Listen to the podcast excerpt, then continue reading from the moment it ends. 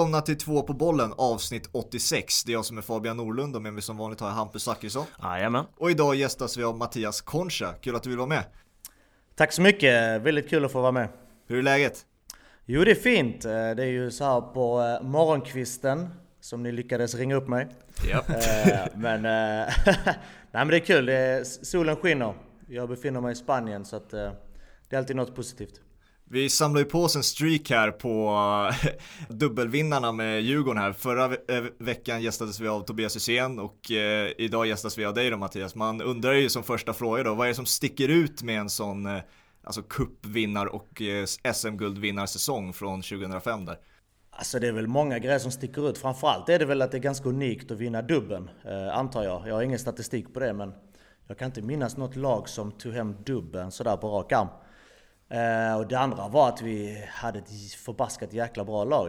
Eh, det är väl det som sticker ut. Vi hade ju vi hade många spelare som var formtoppade och var i bra perioder i sina karriärer. Och eh, vi var ju oslagbara kändes det som.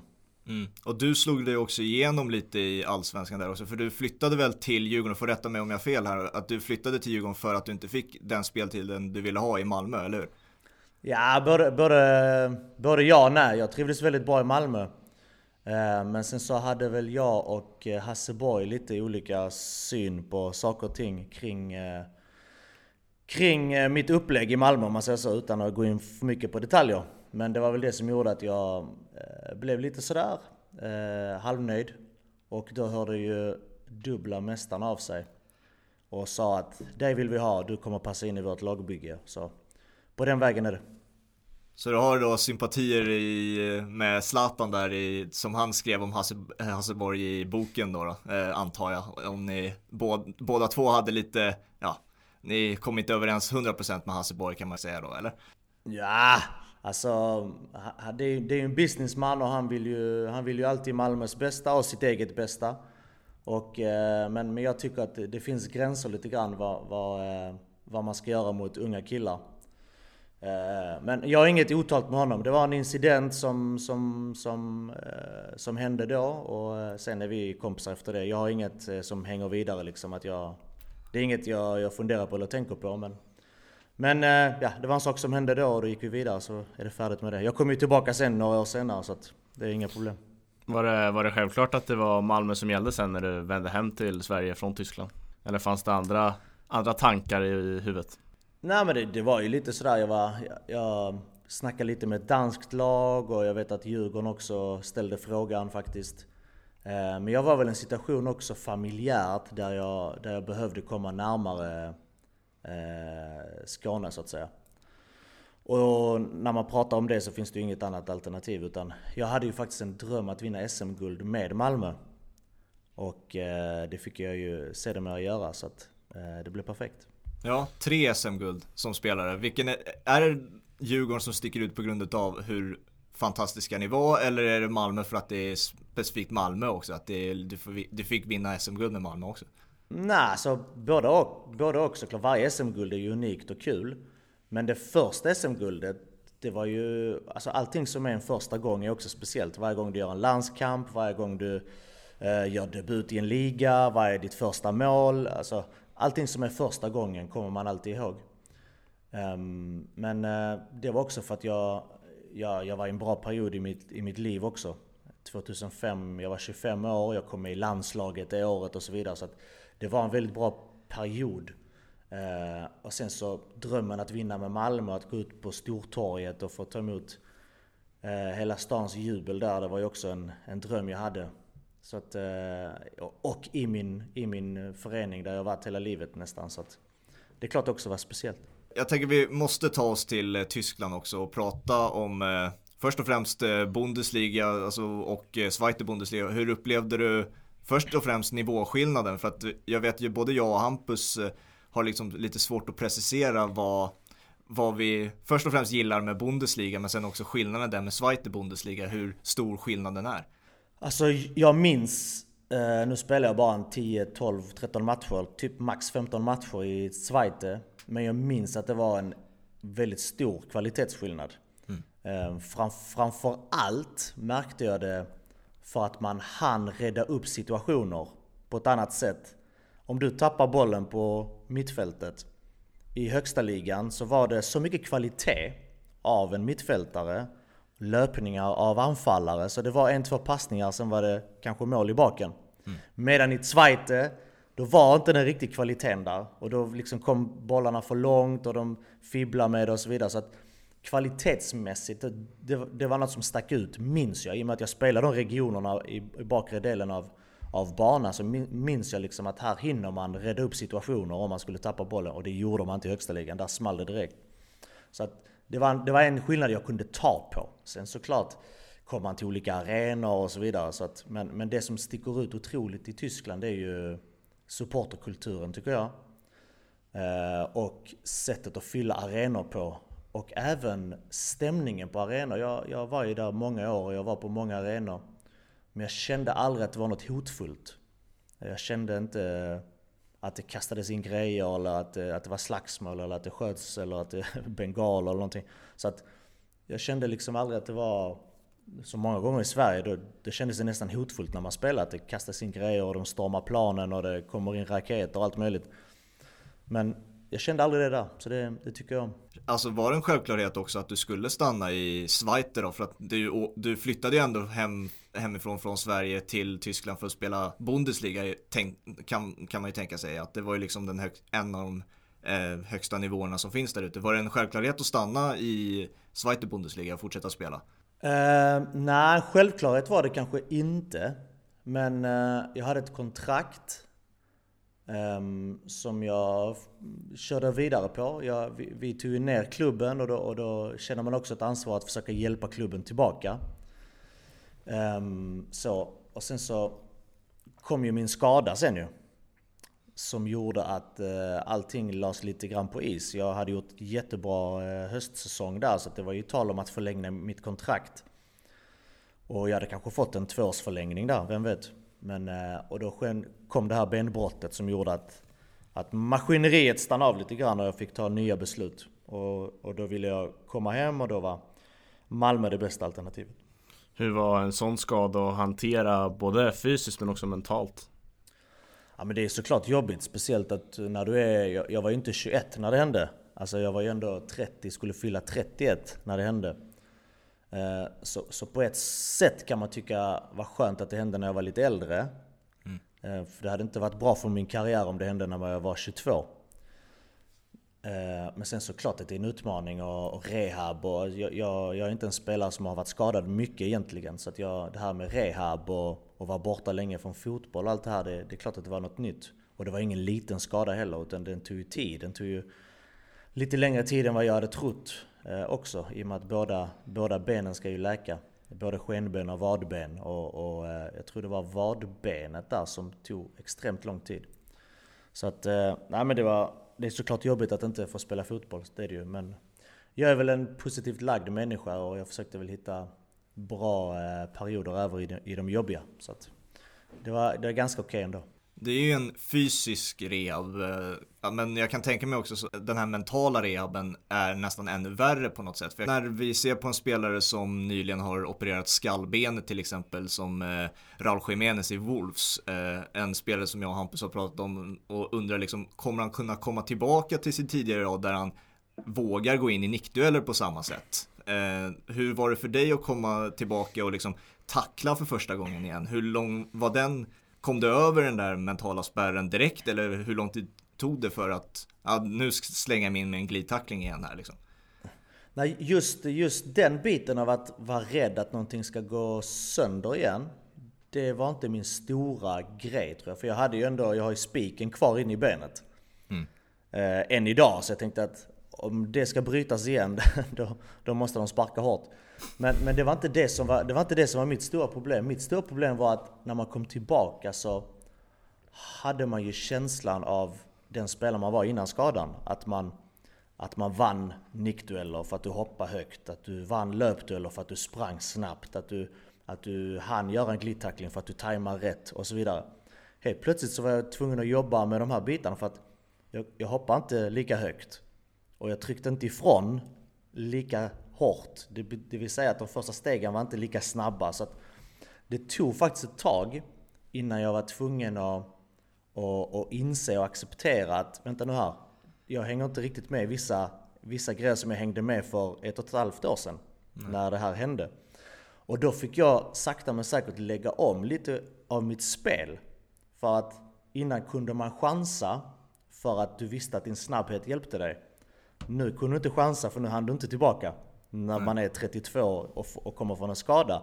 Därför måste du börja spela på ett annat sätt. Och det, fick jag, det tog några månader innan jag fick lägga om skallen och, och, och, tänka nytt. Uh, och och det, det hände ju i Malmö där, så att jag fick ju verkligen lägga om mitt spel helt enkelt. Mm. Blir man en jag vet att många spelare som kommer tillbaka från en tuff skada säger att man blir både smartare som du var inne på där, att man tänker efter vad man gör för aktioner, men också bli, blir man då också en bättre fotbollsspelare av det? Eh, jag kan tänka mig att om du jämför den spelaren du var innan skadan och den efter, den, de skiljer sig väldigt mycket åt kan jag tänka mig. Det, det, som var, det, det, som är bra är att du har så mycket erfarenhet, du har så mycket i din ryggsäck, du har varit med om så mycket situationer i spelets gång att du vet om att det här kan hända. Mm. Eh, så att jag, jag, jag, kan, du blir en smartare spelare på det sättet för att du kan förutspå vad som händer. Men det kan jag tack vare min rutin. Den rutinen har jag inte när jag är 22 eller 21. Mm. Så att, att komma tillbaka från en skada när du är 21 och inte känna att du är på samma nivå, det måste vara jobbigt. Men när du är äldre så är du också mognare och förstår, okej, okay, det här har hänt med min kropp. Jag kan gå kanske tillbaka och luta mig lite på en rutin man har skaffat sig. Så att, så att på så sätt så, så blir du smartare, absolut. Sitter här också och tänker på en sån kille som Nicolo Sagnolo som har haft väl två korsband nu på väldigt kort tid och han är väldigt ung. Och han har ju också minnen av att han är en väldigt bra fotbollsspelare som kan göra väldigt bra grejer i Serie A. Eh, och att med, med du, det du berättar här, det ska bli väldigt spännande att se hur han kommer tillbaka från en sån skada i en sån ung ålder. Ja, och det som är bra med honom är att han hann ju komma tillbaka och känna efter. Mm. Eh, han hann komma tillbaka och känna efter och då var han bra när han kom tillbaka. Alltså mm. han kom tillbaka i bra slag. Han hann visa att jag är, inte, jag är inte borta som fotbollsspelare. Men sen att åka på de här skadorna när man är så ung, det är ju fruktansvärt tufft. Tänk dig Guillermo Molins, jag vet inte, vad hade han? Tre, fyra knäskador. Jag hade en kille i Patrik Fabian eh, som jag spelar med i Tyskland. Han är ju två på ena sidan och två på andra sidan. Alltså ta sig igenom de här, det är, det är ingen lek alltså. Det är ingen Nej. lek. Uh, så att uh, får, man får jobba extremt hårt mentalt och, och jag tror det viktiga är att du inte att du inte kastar dig in fort i det. För det kan vara, jag vet inte nu med Saniolo, men det kan ju vara att han han kanske kom in lite för tidigt så att han inte hade läkt. Sen vet jag inte om det var andra knät som gick på honom. jag har inte koll på det. Men det Även om det hade varit andra knät så kan det vara att du kommer för tidigt in, så blir belastningen annorlunda för att du är inte helt färdig på ena sidan, så belastar du på andra sidan och då skadar du andra sidan. Så att, jag vet inte, man får... Sen när man är ung så vill man ju in och spela ju. Du vill ju in tillbaka snabbt som möjligt och sen så sätter kanske klubben lite press på sina fysios att de ska ta in spelarna snabbt och så vidare. Så mm. att, ja. Om man söker på Mattias Concha på YouTube då kommer ju den där eh, benbrottet fram, alltså där, när det hände. Det, det är ju över tio år sedan nu, men alltså är det någonting du kan se tillbaka på? Alltså kan du titta på det klippet? För att det, jag som, när jag såg det, det är liksom, det gör ju ont i hela mig liksom att se det sånt där. Och det finns ju jättemånga andra exempel på fotbollsspelare som finns ute på YouTube när benet bara går av liksom. Hur, hur ser du på situationen så att säga? Kan du se det? Eh, jag har ju sett ett par gånger men det är, det är ingen trevlig syn för att jag, man får ju tillbaka massa minnen när, mm. man, eh, man, när man ligger där i gräset i, i Berlin den 10 december klockan 22 eh, liksom. så att, så att, nej men såklart, jag kan se det, det är inga problem men, men jag förstår att det vänder sig i magen på, på vissa. Och jag minns att jag ligger där och skriker i gräset, det är av, det är av, det är av, skriker jag. Mm. För, jag, för det, var en, det var en svensk kille i laget som hette Andreas Johansson. Han spelar idag i Halmstad va? Halmstad. Och han kom fram till mig och då skrek jag till honom det är av, det är av, det är av. För man, jag låg ju där så såg jag mitt ben hänga liksom. Mm. Så att... Eh, nej, det var, ingen, det var ingen trevlig upplevelse. Och eh, jag kastades väl in i en ambulans där in till eh, Berlin sjukhuset där på en gång. Mm. Jag tänkte att vi kunde ta lite landslagsåren också, så vi fick vara del av eh, EM-kval till eh, EM där 2008.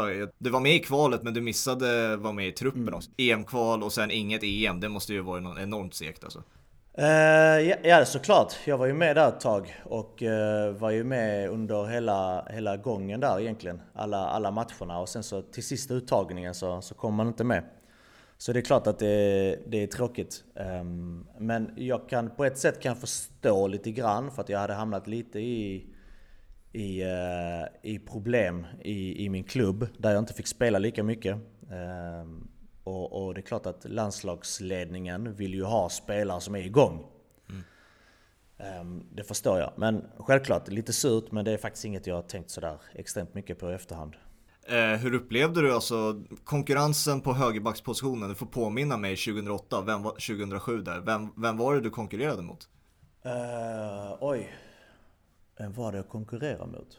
Bra fråga. Uh, var det stor? Sebastian... Nej, nej det nej. var inte stor. Det var, jag kom ju efter Alexander Östlund. Um, Niklas Alexandersson var väl med där och kunde vara med, men han spelade också högre upp i banan. Så jag vet inte, vi var några stycken som, som kunde vara där. Hade du ställt frågan innan hade jag kunnat förbereda dig. jag, jag tänker när man ändå har en så tydlig position som högerback som du hade, liksom att man ja. jämför, man jämför ju sig med den konkurrensen man har i ett lag. Liksom. Jag, ja. jag tänker om man tittar tillbaka på det, bara, ah, fan det där, jag, kunde nog, jag skulle ha tagit den där startplatsen liksom, om man tänker tillbaka ja. på det sättet. Jag minns, jag minns faktiskt inte nu. Um, det gör jag inte. Men, jag minns, vad jag, vad jag däremot minns och jag tycker är väldigt konstigt. Det är ju när, uh, när det blev tränarbyte och Hamren kom. Mm. Och, och, då, och då hade jag tagit mig in igen i laget och spelat egentligen min bästa fotboll. Och uh, mötte varje vecka liksom uh, världsklassmotstånd. Uh, och, då, och då kom första uttagningen, så får jag ett brev att jag är reserv på hemmaplan. Så tänkte jag så ja men det ska bli spännande vad han, vad han tar ut nu liksom. Mm. Och då tog han ut, tog han ut eh, eh, en högerback och tre vänsterbackar. Oj! Och då var ju, ja, för normalt tar du ut två höger, fyra mitt och två vänster. Ja. Det är ju det normala. Och just den första samlingen där så tog han ut tre vänsterbackar. Och det tyckte jag var lite, lite speciellt för jag visste om att den andra högerbacken var jag. Så att eh, ja, men så är det. Han, han tog ju med Lustig och sen tog han med Dorsin från Rosenborg och eh, någon till. Så att han ville ha med sina gubbar från Rosenborg och, och då fick jag sota lite för det. Och det var ingenting du diskuterade med Hamrén? Frågade liksom vad var det som hände där? Nej, nej, det, nej. Efter eh, fotbollen då så var det ju sportchefsjobbet där i öster också. Jag tänker om vi fokar på det lite. Vad, Först och främst, hur blev det så? Varför blev det så att det blev Öster och en sportchefsroll? Jag började först på, eh, direkt efter så började jag jobba på Eurosport. Och eh, körde lite Bundesliga där ju. Eh, och så gjorde jag lite jobb med SVT under EM. Och sen så kom frågan upp egentligen. Om, om jag kunde tänka mig jobbet. För att det är ju en, en anrik, stor, fin förening egentligen. Som som hamnat lite, lite i problem. Och då eh, när frågan dök upp så tänkte jag men det här är väl en kul utmaning. Eh, sportchef är en roll som, som intresserar dig mycket och skulle du kunna tänka dig återvända till sportchefsrollen i, i någon klubb? Liksom? Alltså det var väldigt, väldigt lärorikt. Um, för då har man ju liksom suttit på nästan alla stolar som man kan sitta på inom fotbollsvärlden. um, och uh, nej, men det, det gav mig väldigt mycket och fick lära mig väldigt mycket under den perioden. Men i ärlighetens namn vet inte om jag är så extremt sugen på att gå tillbaka till just eh, den rollen inom fotbollen. Då måste det ju vara någonting du inte saknar så att säga. Vad är de tuffa delarna att vara sportchef för, för en klubb i Sverige? De tuffa delarna? Ja. Alltså, de, alltså, ekonomin är ju tuff. Alltså, du får ju vända på... Det är ju många som har en tuff ekonomi i Sverige. Och jag kan tänka mig nu efter Corona när sponsorer drar sig ut och så vidare. Det är, det är ett meck att få ihop ett, ett eh, slagkraftigt lag såklart. Men sen, jag, jag vet inte, jag, jag tröttnar lite grann på svängen tror jag. Med, med agenteri och, och eh, du vet, eh, allt det här med spelen bakom alla spelares övergångar och så vidare. Jag, jag, jag, jag ledsnar lite faktiskt på den sidan. Um, men jag tror jag är klar där faktiskt just som sportchef. Men det är klart, man har erfarenheten med sig och skulle någonting komma upp i, i framtiden så lyssnar man såklart på det. Men just idag, den eh, 18 februari eller vad det är, så, så är jag inte jättesugen på det. Nej, men det är liksom du, som du säger att då har du ju varit en del av många delar av fotbollen genom din karriär och suttit på många stolar som du sa. Då blir det ju intressant att veta vad är det som intresserar dig mest då? Är det taktiken? Är det ekonomin? Är det matchen i sig? Är det övergångar? Eller vad, vad är det? Nej, alltså, liksom? det, det, det, roliga där var uh, att du pusslade. Du pusslade, du, du skapade du skapar ett lag med tränaren och sen skapar du ett pussel. Så här, hur ska vi göra för att bli slagkraftiga? Och du vet, spelar in, spelar ut, eh, vilka åldrar, hur långa kontrakt, eh, vilka lönenivåer, vilka egenskaper behöver vi i det sättet vi vill spela. Så allt det där är ett pussel du ska lägga och det tyckte jag var rätt kul. Eh, att man tillsammans med tränaren förstår hur tränaren vill spela, eh, hittar spelare därtill.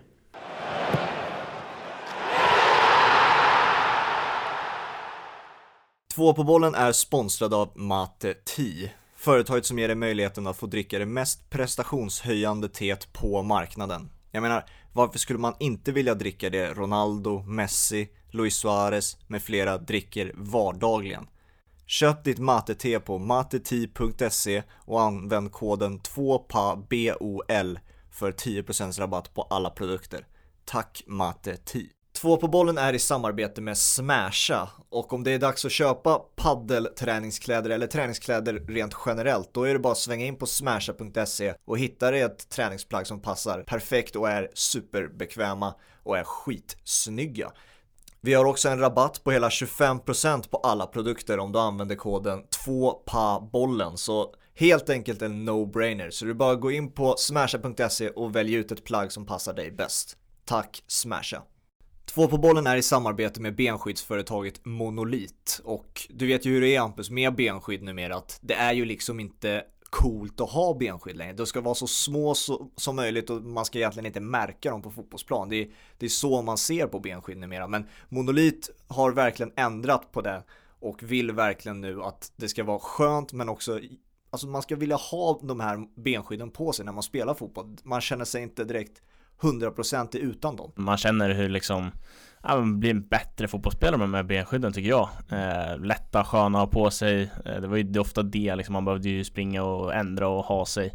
Mm. Eh, så att de satt skönt, men de här sitter riktigt skönt eh, och den lätta vikten är ju underbar. Ja, Monolit har då utvecklat det här benskyddet så att det märks minimalt men är så effektivt som möjligt och det är det lättaste och bekvämaste benskyddet på marknaden. Så gå in på Monolit och hitta ert bästa benskydd, antingen 14 inch eller 19 inch. Det, det får du välja själv. Jag gillar de små. Eh, ja, jag, man har ju Jack Reller som förebild och han har ju Han har ju nog inte monolit men jag tycker att han borde testa det. Ja. Eh, det funkar att ha korta benskydd och lågt sätta strumpor även med monolit. Absolut, testa det själv hos Monolit.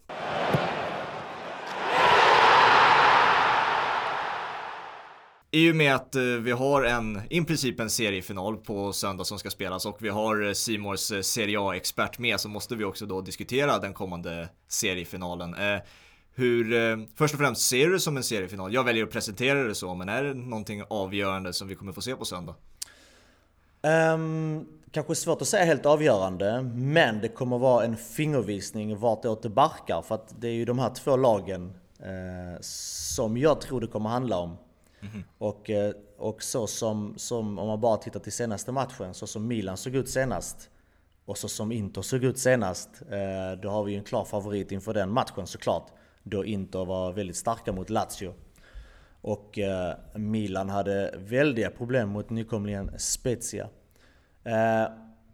Men, men det är såklart, det är många matcher kvar och det är jämnt där uppe i tabellen. Det är ju 50 till Inter, 49 Milan. Sen är det ett litet glapp till Roma på 43.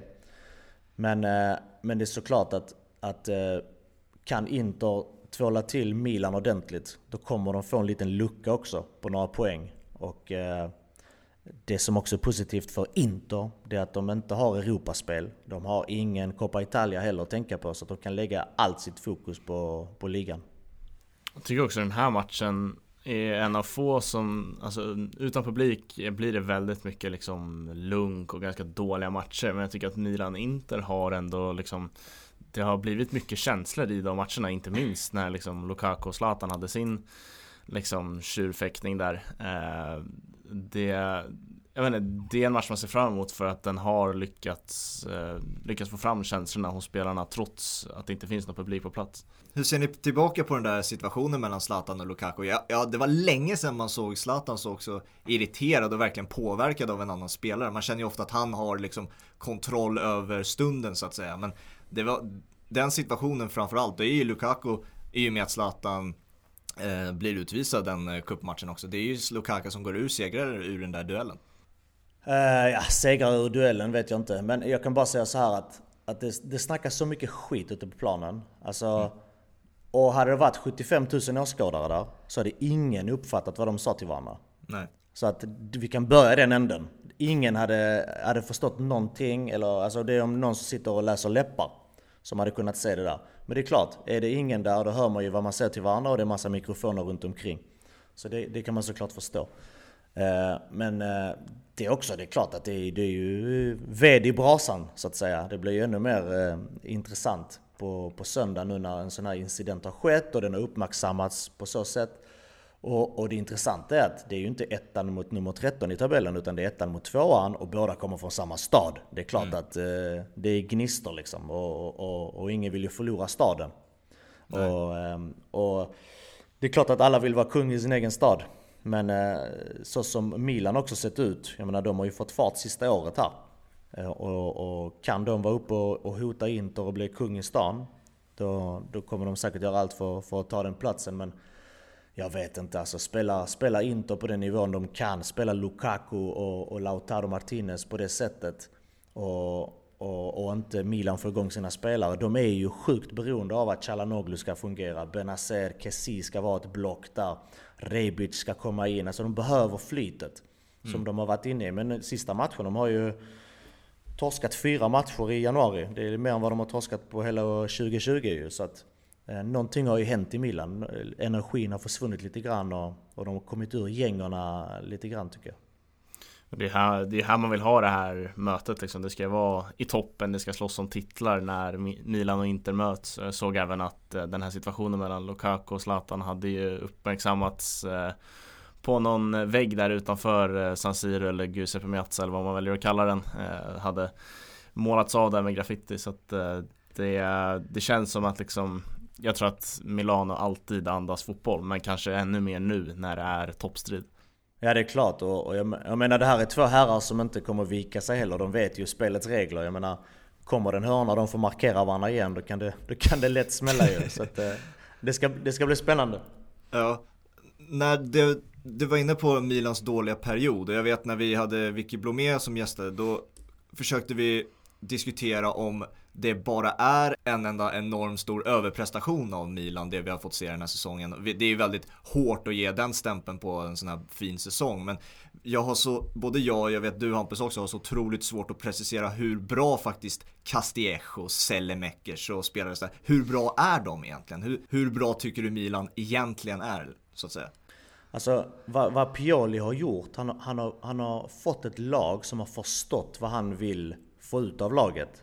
För att när Zlatan var borta, då tänkte jag okej okay, men nu, nu kommer någonting hända. Sen så försvann Benazer och de fortsatte ändå, säga vad du vill, men de fortsatte prestera och, och ta sina vinster.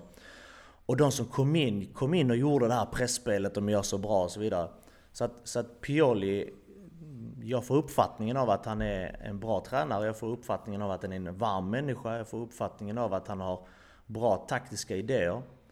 Eh, men det är jättesvårt att säga hur bra de är, men ibland lyser det igenom när inte spelarna är på topp, att de inte är så himla bra. Alltså de är väldigt beroende av att här, vi måste göra topprestationer. Vissa andra lag kan faktiskt, alltså Juventus ibland, de kan vinna matcher när de går på 5-6 eh, alltså, av 10. De kan vinna matcher där för de lunkar på, de gör sitt mål och så stänger de lite butiken och så kommer det in ett mål på slutet så är det 2-0. Mm. Men, men jag vet inte, jag får bara känslan av att Milan måste vara riktigt toppat för att de ska vinna matcher. De har inte den här riktiga tyngden. Eh, det är bara min känsla. Att, eh, att det, det är kanske en smäckmånad som, som håller på att gå över lite grann. Mm. Ehm, jag vet inte. Jag som följer Premier League mycket mer än Serie A tycker ändå finns en liknelse att dra mellan Ole Gunnar Solskär och Pioli och även Milan Manchester United. Att det är två tränare som har kommit in och fått en spelartrupp att må väldigt bra och ha väldigt kul i stora stunder. Men också ett lag, två lag som är väldigt eh, ja, men de behöver individuella prestationer för att det ska gå bra. Alltså när, när Zlatan flyter fram och Rebic, liksom Sälemäkers, alla kommer bakifrån. Det, då har de ett fantastiskt liksom, kombinationsspel och detsamma gäller United. När, när det flyger så flyger det väldigt högt. Eh, men sen ser man också de här taktiska eller alltså även bristerna hos spelarna som du är inne på. Att så här, det lyser igenom ja. oftare där. Ja, och sen så har de haft en bra defensiv. Eh, jag menar, Kjär kommit in och styrt upp det. Han och Romagnoli har gjort det väldigt bra där bak och det betyder att jag vet inte, jag har ingen statistik i huvudet men jag kan bara, jag har kommenterat många Milan-matcher det är väldigt många straffar som Milan har fått. Eh, så att de har fått hjälp av straffarna för de gör 1-0 och sen så stänger de igen butiken för att de är bra defensivt. Eh, så att, så att många fasta situationer har också hjälpt dem på vägen. Eh, det skulle vara kul att ta fram exakt hur många straffar de har fått under året men, men många har också varit Många har varit rätt men många har också varit så här man lyfter på ögonbrynen och säger vad, vad hände här? Um, så det, men det är också det, ett lag behöver ett sånt flyt ibland. Jag har spelat i många lag när vi, när vi vinner, uh, när vi vinner uh, ligor och sånt. Då får vi också med oss uh, sådana här grejer på vägen. Så att, mm. Men när inte de grejerna kommer, helt plötsligt så du kan inte ha, du kan inte ha den medvinden alltid. Nej. Och det är när, när, när medvinden inte, inte är där, då måste du ha så pass starkt lag att du ändå trots lite motvind kan vinna matcherna. Du var inne på den där perioden utan Zlatan och vem tycker du utöver Zlatan som är, liksom, han är ju affischnamnet på det här eh, Milan. Vem är det som behöver funka utöver Zlatan för att Milan ska spela så bra? Du var inne på Chaganoglu förut, är det han som behöver sticka ut?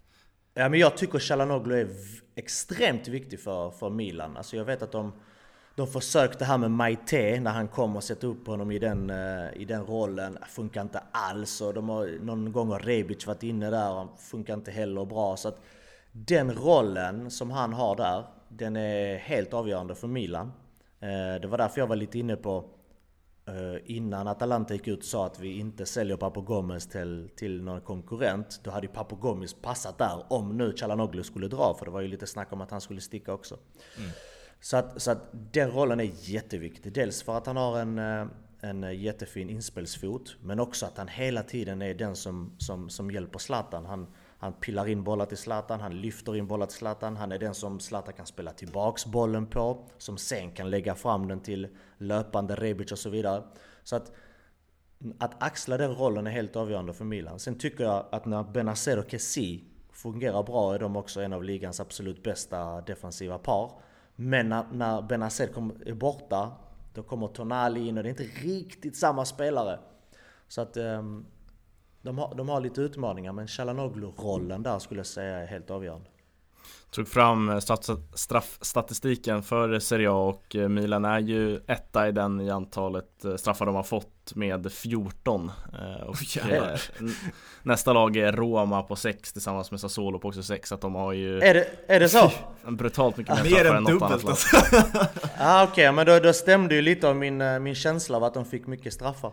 Och Zlatan har väl bränt också hälften av de där Ja, de tycker också. att de har haft lyxen så att de har lyckats bränna fyra straffar. Men det är väl några returer som har rakats in där också. Just men det. det. är klart att det är, det är ju väldigt mycket mer än något annat lag i ligan och såklart en del mål där som du var inne på. Man får dem lite, lite till skänks och så stänger man ner butiken. Och, så att, eh, det är klart att man har en utmaning där. Liksom, om straffarna börjar försvinna och det börjar jämna ut sig så har de ju en, ja, men en utmaning framför sig med också målskyttet. Ja men så är det. Ibland har det ju faktiskt inte sett så himla eh, automatiskt, om man kan säga så. Ibland när man, när man pratar om anfallsspel så hittar man en automatik. Man, man vet om hur rörelserna går, man vet om att bollen kommer gå där även i blindo och så vidare. Den, den automatiken att lag fungerar. Det var ju perioder där Milan bara, bara körde på. Alltså då gick ju bollen som ett snöre och, och alla passningar satt och Rebic kom i djupet och så vidare. Så att, eh, den automatiken och det snöret som bollen går på, det, det har kommit av sig lite grann. Den som jag tycker är tydligast om man ska försöka se framför sig en matchplan, det är ju Contes eh, inte liksom. Man vet exakt hur de kommer spela i princip för att de ställer upp med samma lag i princip varje match. Hur, upplev, hur effektiv tycker du eh, den där 3-5-2an eller hur vi nu ska kalla den fungerar med, med Conte. För att jag tycker också att så fort man låser vissa spelare så, så kan det se väldigt, väldigt uselt ut många matcher också. Ja men alltså Inters stora problem tycker jag är att de kan inte hålla fokus i 90 minuter. Alltså de gör oftast en extremt bra halvlek. Och sen är det som att de, ja men nu leder vi 2-0, nu tar vi det lite lugnt. Och då bjuder man in det andra laget. Men det, hade inte, det behöver inte Inter göra. De kan ju trycka på. Och jag, jag gillar uppställningen med, med, med 3-5-2. Dels för att jag, jag, är, jag är ju stark eh, positiv till att ha två anfallare. Jag gillar egentligen inte lag som spelar med en anfallare. Titta på Roma till exempel. Alltså Dzeko, underbar spelare men han jobbar ju oftast helt ensam, helt isolerad. Ingen att spela tillbaka till, ingen att skarva till, ingen att vägga med. Och, och, och som, som försvarsspelare var det en dröm att spela mot en anfallare. För de, han, den personen kan inte sätta samma press som två anfallare kan göra. Så att du får mycket mer tid i backlinjen.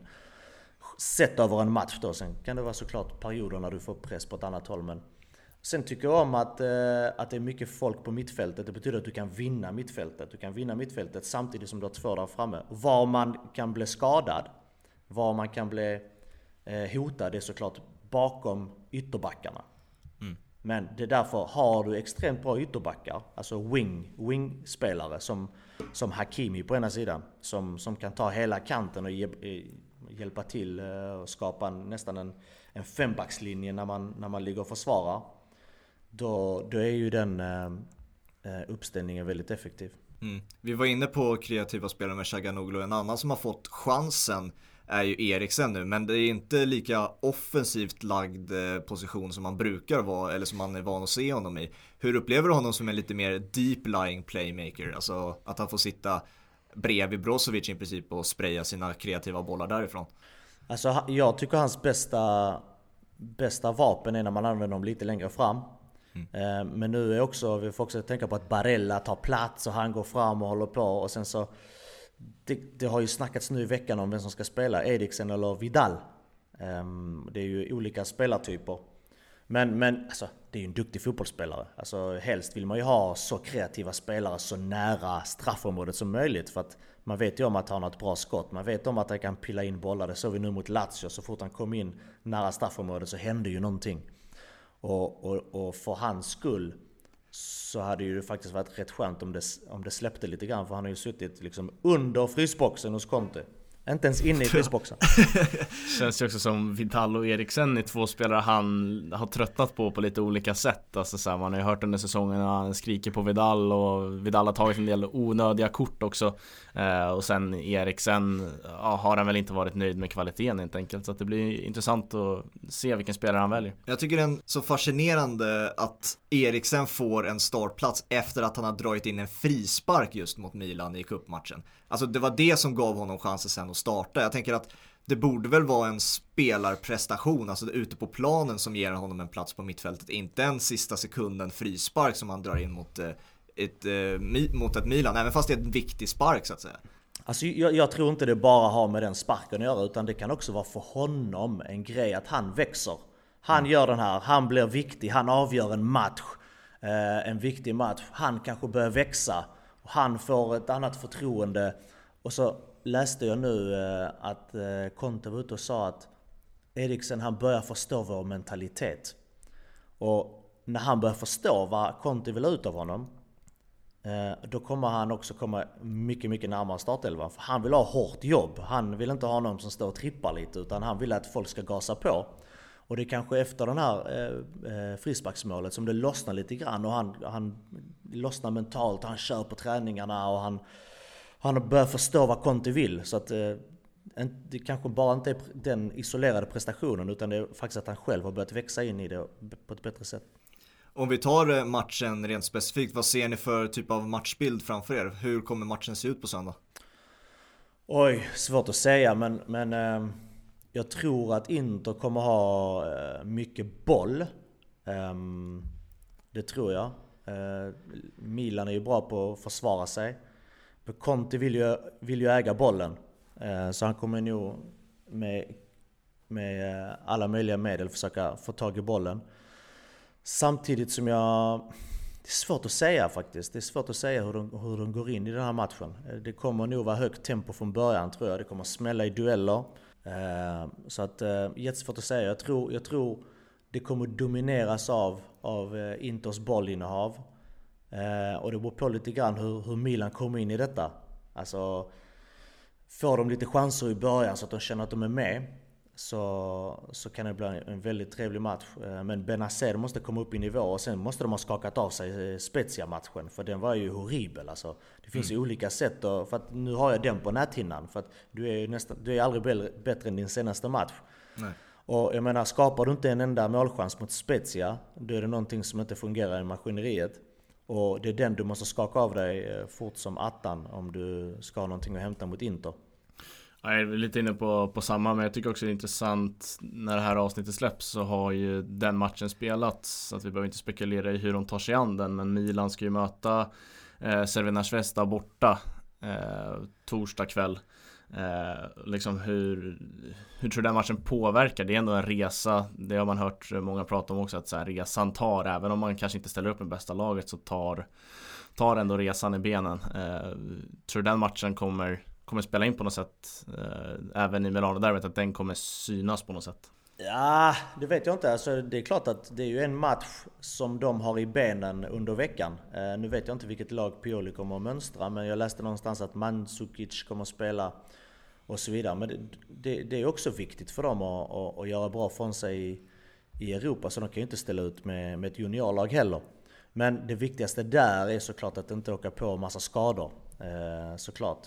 Men sen så, är, spelarna är ju vana vid, vid, vid, vid hårt matchande. Men, men säga vad man vill, det är torsdag och matchen spelas på söndag. Jag menar, det är, det är en match till i benen eh, under de här dagarna. Och det är där jag inledde med att säga att eh, Inter har ju inga fler matcher i Europa och har inte mer italienska kuppen heller. Så de kan ju bara lugnt och metodiskt träna den här veckan och vila upp sig och komma riktigt, riktigt fräscha till på söndag. Mm. Du var ju en del av en Europatrupp också som reste fram och tillbaka så att säga från allsvenskan och ute i Europa. Du som har fått uppleva det, man har ju hört tidigare spelare som numera är experter eh, säga att det påverkar enormt hur, hur man presterade, speciellt om man hade en tidig matchen på en lördag eller något sånt där. Hur, hur upplevde du att det påverkade en både fysiskt och mentalt? Alltså att resa? Ja, alltså att det blir en extra resa, alltså många, att man inte bara stannar om man har en kupp eh, mitten på veckan, då är det ju ändå i landet så att säga. Det är inte så lång resa, men du behöver ändå, när det är Europaspel så är det ju, det, det, det är ju någonting extra. Jo, jo, men du ska ju dit och det är hotell och det är bussar som ska resas och det är flygplan. Så att det är klart att det, det sitter i. Det sitter i, det gör det. Det gäller bara att skaka av sig det fort. Men, men säga vad man vill, det, det är ju en match till som sitter i benen. Och, och jag, jag vet ju själv hur det är att spela Eh, två, tre matcher i veckan, det, det sliter ju. Så att du vill ju vara så fräsch som möjligt när, när matchen eh, börjar. Så att eh, du vill ju ha så lite störningsmoment fram till matchen. Men nu spelar ju Milan Europa och, och är du ett bra lag då ska du ju palla det. Men, men vi får se om det, om det påverkar laget. Det som också är att de har varit inne i en period med jätte, jätte, jättemycket matcher. På grund av Corona var ju hela juli smäckat med jag vet inte hur många matcher det är klart att det, det sitter i och, och, den pausen de fick i somras, det, det var ingen jättepaus heller. Nej. Så att eh, jag tror en hel del spelare faktiskt är slitna. Vad tippar vi? Hur slutar matchen? Vilka vinner? Jag tror faktiskt Inter vinner. Vad ska vi säga? 2-1 till Inter kanske? Nyckeln där då? Vilka är det som gör mål? Vilka, vad blir avgörande? Nej, Lukaku och Lautaro, har de en bra dag så blir de jättetuffa att handskas med. Eh, vi får se nu, Kjär Eh, om han kan vara med eller inte. Eh, annars får Tomori gå in och eh, kötta på där. Men, men de är tunga att möta. Har Inter en bra dag så är de jättetunga att, att möta. Eh, verkligen. Så att, eh, man får bara försöka eh, hota och, och störa Inter tidigt i deras uppspel och så vidare. För då, de har uppspelsfötter nerifrån som inte är världens bästa. Um, och sen tycker jag som alltid försöka ta bort Brozovic och sätta någon på Brozovic. För han är uh, Han är den som, som är en väldigt viktig spelare i uppspelsfas. Så att de lagen som är smarta går upp och, och stör honom. Och de lagen som inte gjort läxan ordentligt låter honom ta bollen, kliva upp och starta anfallen. Ja, jag säger eh, 3-1 Inter. Eh, Lautaro avgör med en eh, doppietta. och, vad, och, och vad tror du då? Jag gissar alltid i toppmatcher och seriefinaler eller vad man nu ska kalla dem att det alltid blir kryss. Rolig kille. Ja, men det är, jag, jag, kom, jag kommer in med de här matcherna med så mycket förväntningar och så blir matchbilden stängd och ingen vill göra misstag och det blir oftast eh, kryss. Eh, det, det, är så jag upplever seriefinaler. Jag vet, du har ju varit del av seriefinaler du också Mattias. Alltså, hur rädd är man för att göra de där misstagen? Alltså blir det oftast, hur upplevde du det? Blev det oftast stängt? Så som jag beskriver det. Men det är klart att eh, spelar du ett Stockholmsderby inför, inför 45 000 på Råsunda så vill inte du vara den som, som gör misstaget såklart. Så det är klart Nej. att det finns en an anspänning. Men sen är den andra frågan så här, nu spelar man utan publik. Mm. Alltså, gör du ett misstag, ja, du, du får inte 80 000 på dig. Nej. Eh, så att, eh, men sen så, nej, men ingen vill ju göra ett misstag. Alltså det, det är vare sig du, du möter en, en, ett sämre lag heller, såklart. Men det är klart i derbyna, det, det, det är lite mer laddat, det är det. Eh, så att ingen vill göra misstag, men man får hoppas att det blir en öppen historia, att det inte blir eh, för tråkig tillställning. Men jag, jag, jag har höga förhoppningar på den matchen. Ja, det har jag också. Jag hoppas att det inte blir som jag tippar i alla fall. Det tråkiga med ditt tips är att du redan har liksom blivit cynisk när det kommer till fotboll. Att så här, man, man, ska ju vara, man ska vara hög på fotbollen, man ska ju tro på fan 4-5 mål och mycket underhållning. Men hoppas och tro är två olika grejer. Ja, det är trist att du har blivit cynisk och, tro, du tror inte på det. Nej, ja. Eh, Mattias, vi knyter ihop säcken där. Stort tack att du ville vara med. Ja det var kul att vara med, inga problem. Jag eh, kan vara med någon annan gång i framtiden också. Absolut, det hade varit jättekul att snacka Serie A eller vad vi nu ska snacka om. Det är alltid lika kul. Sociala medier, eh, vad hittar vi eh, dig på sociala medier om du vill berätta för de som lyssnar? Uh, sociala medier, vad använder jag där? Instagram kanske? Mattias Concha 80. Annars så, uh, ja det är väl det jag använder mest. Annars kör man det på Simor. Annars jobbar jag på Simor så vi, vi ses uh, i framtiden på, i sändningarna. Yes. Eh, oss hittar ni på Instagram och Twitter, två bollen Instagram, två bollen på Twitter. Eh, följ oss gärna där så ja, köttar vi på. Det gör vi. Eh, så får ni alla ha en så bra helg och sen så hörs vi på tisdag igen. Det gör vi. Ciao! Ciao! Ciao!